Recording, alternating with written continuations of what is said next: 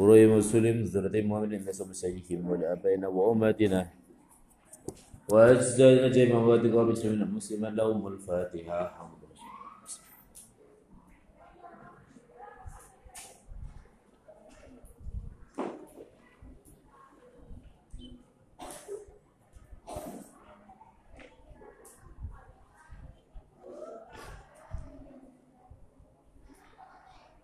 بسم الله الرحمن الرحيم قال المؤلف رحمه الله تعالى نفعنا الله بالله في الدار امين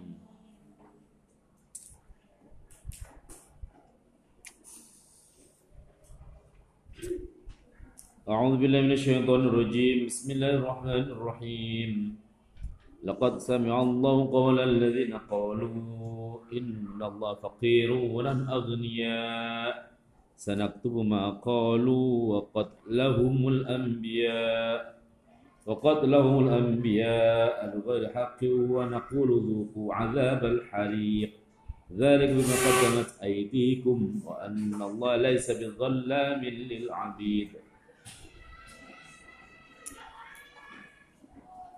Laqad sama yakti temen krungu tapi danget yakti temen krungu atau midanget sinten Allah Allah Qaulal ladzina ing pengucape wong akeh qaulu kang padha ngucap sapa alladzina. Nyata dia mengucap Allah faqir walan aghniya. Allah saat Allah iku faqirun kang faqir. Zat kang fakir wa nahnu lan utawi kita hal utawi kita iku aghniyau. Pira-pira kang sumugih. Wa hum lan utawi alladzina qalu iku al yahudu yahudi. Qaluhu. Kang ngucap sapa yahudi ing qaul Allah faqir wa nahnu aghniya. Lamma nazala in dalam semangsane turun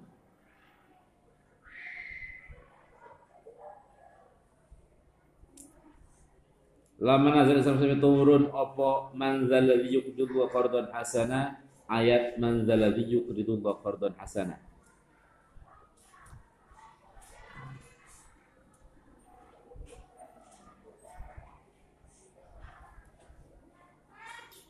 Manza sop utawi sapa wonge? Iku allazi wong yukritu kang utangi sapa allazi Allah ya Allah qardon kelawan utang hasan kang bagus. Tapi wa qaulu lan ngucap sapa alladzina qalu atau yahud laukana lamun ono sebut Allah iku ghaniyan suki mastak rodona mungko ora utang sapa Allah ing kita. Menurut Syekh Jaluddin Al-Mahalli ini menjelaskan ketika turunnya ayat Man dzaladzi yuqridullah qardan hasana. Sapa wong sing gelem ngutang kebagusan. Kita lagi dulu Gusti Allah. Maka Allah akan melipat gandakan pahalanya. Tetapi dicemooh oleh orang Yahudi musuk pangeran kok. Butuh utang. Berarti sugihan aku Itu menurut cangkem eleke wong Yahudi.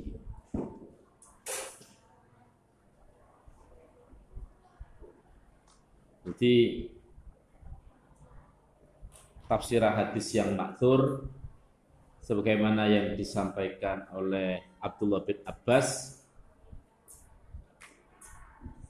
orang yang mengucapkan itu adalah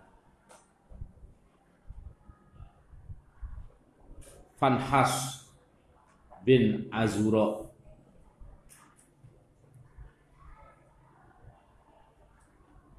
juga disampaikan oleh Qatadah Ka'ab bin Ashraf dan dinukil oleh Ibnu Asakir. Jadi ketika kanjeng Nabi mengutus Abu Bakar untuk mendatangi orang Yahudi Bani Qainuqa yang sudah dijamin kehidupan keselamatannya di Medina. Mereka tergolong orang yang kafir dimi saat itu. Berarti janji hidup damai dengan orang-orang Islam di Medina diberikan perlindungan oleh orang Islam saat itu.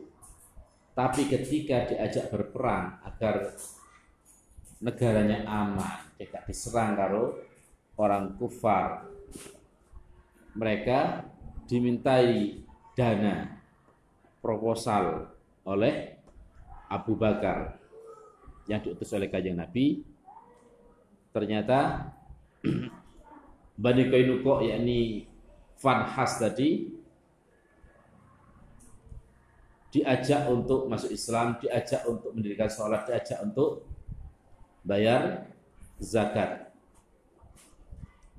Kemudian dituliskan dalam lembaran itu wa ayyuk itu qardon hasana.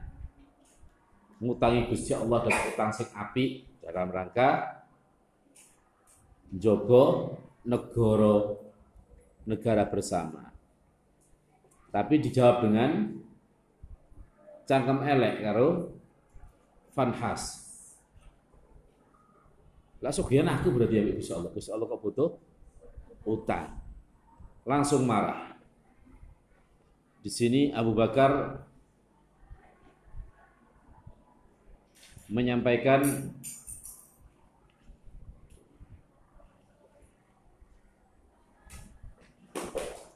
seandainya kamu gak terikat dengan perjanjian wis tak tebas leher. Karena perjanjian damai dengan umat Islam. Namun Abu Bakar sempat nabok falatomahu falatomahu Abu Bakrin fi wajhi dikamplengi karo Abu Bakar As-Siddiq kemudian fasyakahu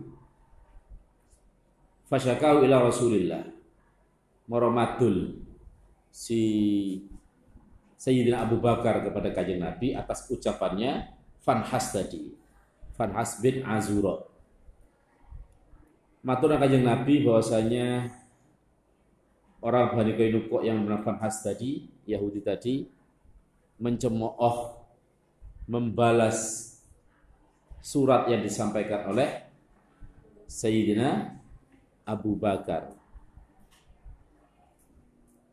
Lalu ketika di hadapan Nabi si Farhas tadi mengingkari atas apa yang diucapkannya. Boten ngoten ngapusi Sayyidina Abu Bakar tadi. Sehingga langsung dicatat, eh, dicatat didengar oleh Allah lakot sami'ah. ya. Kenapa kok bahasa lakot sami'ah? Mergo ana wong Yahudi yang namanya Farhas tadi mengejek, mencemooh Sayyidina Abu Bakar yang membawa surat untuk ajakan ikut masuk Islam untuk, untuk mendirikan sholat, bayar zakat atau mendanai perang. Karena ini sama dengan membela Gusti Allah. Lah podo iman nih. Imannya kan podo tau Yahudi. Iman kepada Allah. Tapi diejek seperti itu tapi malah diingkari ketika ketemu kajeng Nabi langsung. Tetapi Allah mendengar. Lakot sami'ah memberikan pembenaran terhadap apa yang telah dilakukan oleh Sayyidina Abu Bakar dibenarkan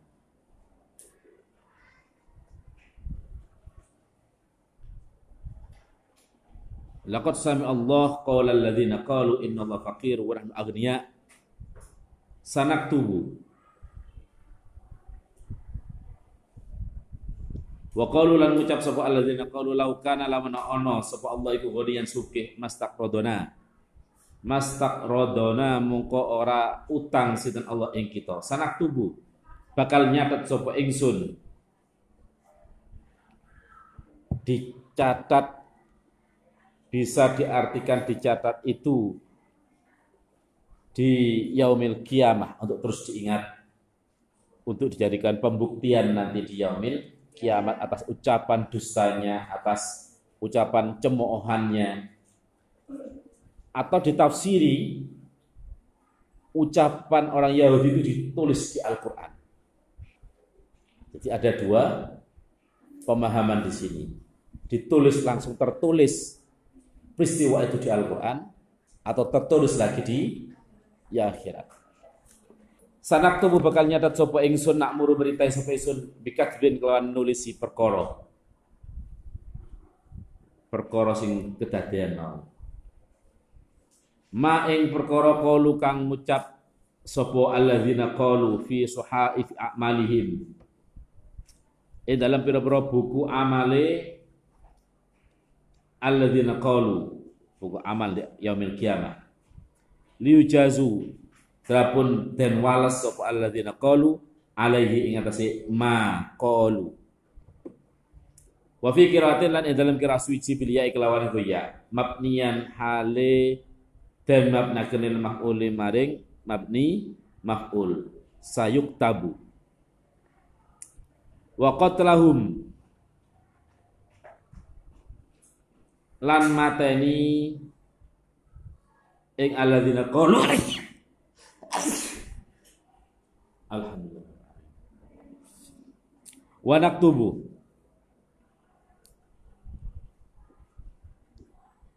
Warak tubulan nyatat sapa ingsun laut ing oleh mateni alladzina qalu bin nasbi kelawan nasab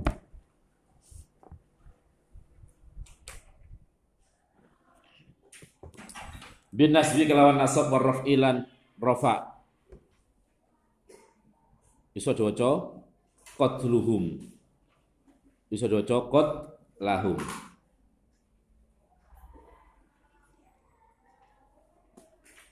Artinya Gusti Allah itu mencatat atas ucapan mereka, Allah juga mencatat atas perilaku mbah mbah sing mateni para nabi. Lek rofa ya berarti tadi mubtada. Wa qadru min utai mateni al anbiya iku biwiri hakin. Lek rofa lek nasab qatlahum ing atau nang makalu Wa naqulu nyata sapa ingsun qatlahum ing oleh mateni alladzina qalu al anbiya ing para-para nabi bi ghairi haqqin kelawan tanpa hak. Wa naqulu lan ngucap dawuh ingsun binuni lan wal ya'i lan ya ayillahu ay wa yaqulullah ngono berarti? Lahu maring alladzina qalu fil akhirat inda akhirat ala lisanil malaikati. Ingatan lisane malaikat. Zuku azabal harik nyata dia tahu zuku azabal harik Zuku niki pono sapa sira kabeh azabal hariki ing neraka ing siksane neraka kang ngobongaken ayin nar tegese neraka wa yuqala tu'jabakan lahum maring alladzina qalu idza ulqu in dalam negeri den tibaake sapa alladzina qalu fiha ing dalam nar Zalika bima qaddamat. Apa dawuh zalika bima qaddamat. Zalika utai mengkono-mengkono, zalika azab utai mengkono-mengkono azab iku bima sebab kelakuan, sebab amal. Qaddamat kang nglakoni ing ma apa aidikum pira-pira tangane sira kabeh. Abbaro ngibarate kalau nembungake sinten Allah biha kelawan aidikum anil insan kang menungso li an aktor af'al Lianna aktor afsa tenane ake-ake penggawe iku tuza tuzawalu dan lakoni apa af'al biya kelawan yat iku tuzawalu dan tandangi atau dan lakoni apa af'al biya kelawan yat atau aidikum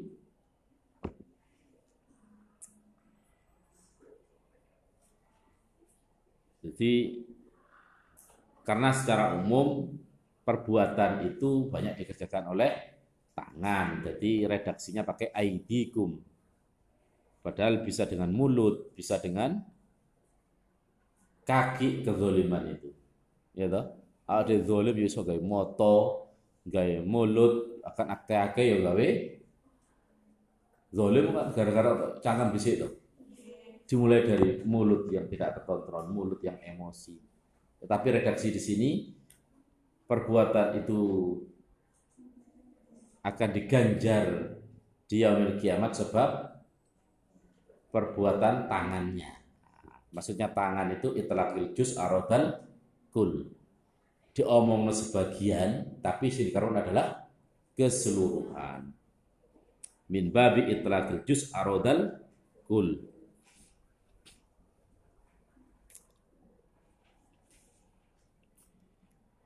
Ya Allah, Wa anna Allah satana Allah iku laisa arana satana Allah iku bidzallamin. Duweni penganiaya. Ai bidhi zulmin tegese kelawan duweni penganiaya lil abidi maring pira-pira kaula. Fayu'adzibahum mungko fayu'adzibuhum boleh fayu'adzibahum boleh. Fayu'adzibuhum mungko niksa sinten Allah ing abid bi ghairi dzambin kelawan tanpa dosa. Kamu sekalian akan memberikan siksa sesuai dengan apa yang kamu kerjakan dan Allah tidak mungkin berbuat zalim terhadap seorang hambanya. Jadi abid dimaknani kaulah sing ngabekti taat.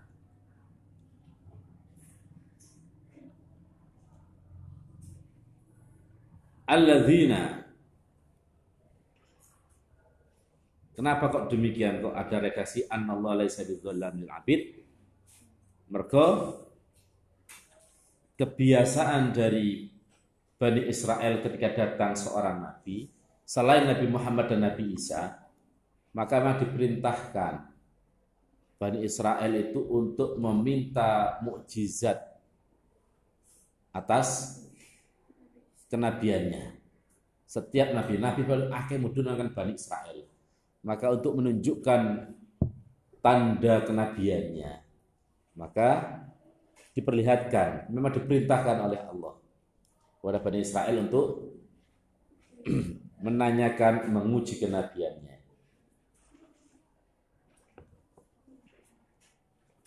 Sehingga itu menjadi dasar orang Yahudi terus ngetesi kanjeng Nabi ngetes, jajal, nyoba. Tapi apabila nyoba ngono teko bukti mujizatnya apa ya iman? Enggak juga. Hanya sedikit yang iman. Bahkan enggak hanya tidak iman, dipateni. Banyak nabi-nabi yang dibunuh oleh orang Bani Israel. Di penjelasan di surat Al-Baqarah itu juga pernah kita bahas. Bahkan di awal-awal Al-Imran juga kita bahas paling akeh nabi sing dibunuh dari kalangan Bani Israel sendiri. Wis toko kalangan dhewe gak percaya sik di pateni. alladzina alladzina qalu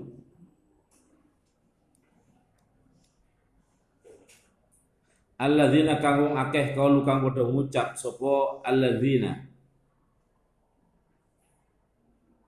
Alladzina kang wong akeh menjadi sifat dari alladzina sebelumnya.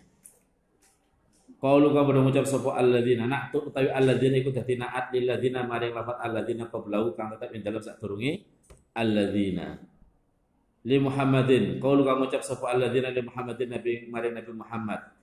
Nyatane pengucap innallah ahida innallah ahada ilaina alla nu'mina rasulin hatta ya'tiyana biqurbanin ta'kuluhun nar.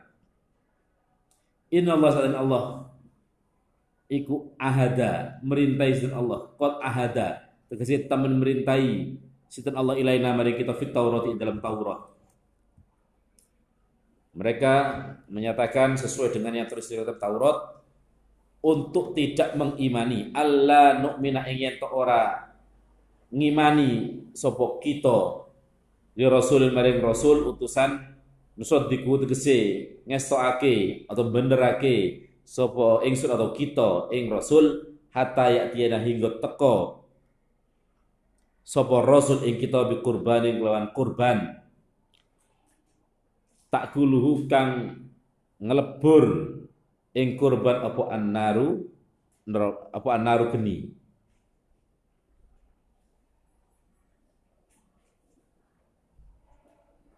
tidak mudah untuk mempercayai orang itu menjadi nabi. Mereka wong Yahudi itu ampo-ampo.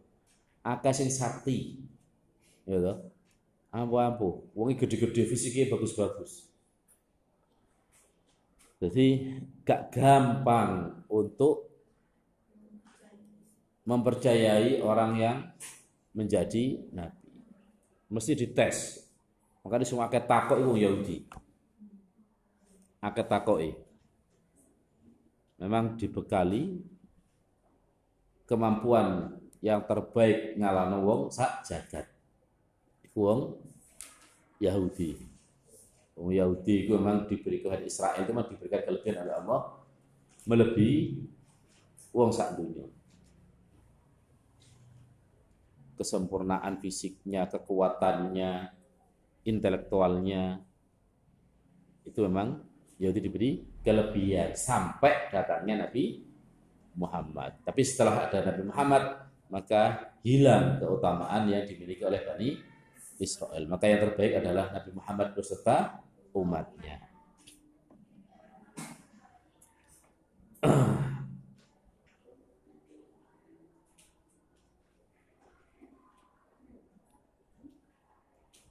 Fala nu'minu mungko ora iman sapa kita laka maring sira sira Muhammad hatta tak tiana hingga teko ing kita. Hatta tak tiana hingga nekake sapa sira ing kita bi kelawan kurban ono hewan atau raja kaya sing engko bakal dimakan atau dihancurkan oleh api yang datang dari langit sesuatu yang anu loh, sesuatu yang e, permintaan yang sulit dong Hanya seorang nabi yang mempunyai mukjizat yang bisa melakukannya. Wawalan utawi kurban iku ma barang yutaqarrabu yutaqarrabu kang den gawe para kebabi kelawan ma ilallah maring Allah kurban hewan sing dibuat uh, ibadah wasilah nyedek nang Gusti Allah dengan membelih menyembelih kurban, menyembelih hewan ternak. Yutaqarrabu kang den gawe pepar kebebi kelawan ma ilallah mari Allah minna amin saking raja kaya. Wa ghairi lan liyane na'am. Fa in kubila mukalama den tampa apa ma ma yutaqarrab Jaat muka teko apa narun, apa narun geni bait do kang putih minas samae saking langit.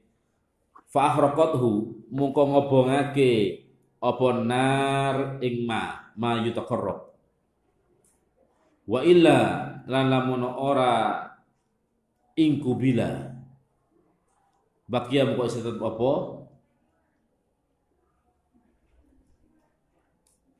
Bakia muka tetep apa? Ma utawa kurban.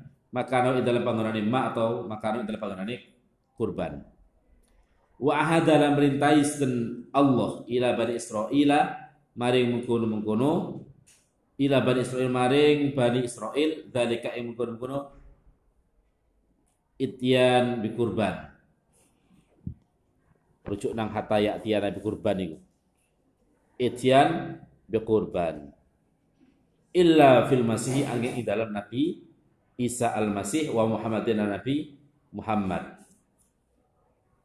Jadi ngetes kenabian dari kalangan Bani Israel atau Rasul maka didatangkan hewan sebagai wasilah tekun kepada Allah. Lek nabi tenanan maka akan ada api yang memakannya atau meleburkannya.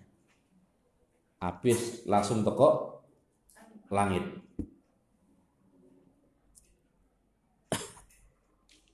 Jadi kembali kepada ayat sebelumnya memang kebiasaan orang Yahudi yang sering ngetes kenabian seseorang maka itu juga ditujukan kepada Nabi Muhammad sering dites, sering ditakoi, dijajal. Tapi mukjizat terbesar adalah Al-Qur'an mukjizat yang bisa kita manfaati mujizat yang bisa kita rasakan ila yaumil kiamah adalah Al-Qur'an. Atasane tongkat-tongkate nang di Nabi Musa iso duwe mukjizat mecahno om lautan dadi loro, nyigar lautan dadi loro. Terus sing dirasakno apa? Seandainya itu ada. Apa kayak dari Harry Potter anak tongkat ajaib atau ngawang. Maka mukjizat terbesar itu adalah kitab suci yang menjadi sumber ilmu, sumber pedoman kehidupan. Masih hebat iso ngurip wong mati. Baru nek nabi gak ono. Apa yang bisa dimanfaatkan sisi kemaslahatannya. Makanya Al-Quran itu adalah sumber pedoman hidup. Dan juga mukjizat itu diberikan sesuai dengan kondisi zamannya. Tingkat kebutuhannya apa? Di zamannya Nabi Isa iso ngrepno mati ya mergo akeh dukun. Akeh dukun iso nambani wong. Kemudian banyak orang yang mati dadak pagebluk diceritakan di beberapa tafsir itu puluhan ribu orang meninggal dalam seharinya. Maka yang dibutuhkan ya macak dukun tuh iso ngobati wong bahkan iso nguripna wong sing mati. Berarti kan hebat berarti Karena mukjizat itu adalah amrun kharikun lil ada sesuatu yang langka terjadi sehingga orang percaya iku saking Gusti Allah berarti Nabi tenanan. Tapi kalau berkali-kali maka menjadi bukan menjadi mukjizat. Mukjizat itu kolo-kolo. Terus-terusan mukjizat ya berarti menjadi adat, bukan istimewa lagi. Dan lalu kenapa kok Quran jadi mukjizat utama? Ya karena sastra Arab itu sudah luar biasa. Paham ya? Banyak penyair-penyair hebat. Maka cara menundukkannya dengan lebih tinggi lagi. Sastra yang tak ternilai eh, kualitas. Jadi nilai sastranya sangat tinggi. Sehingga bisa mengalahkan penyair-penyair yang ada di Arab sana. Wallahu a'lam.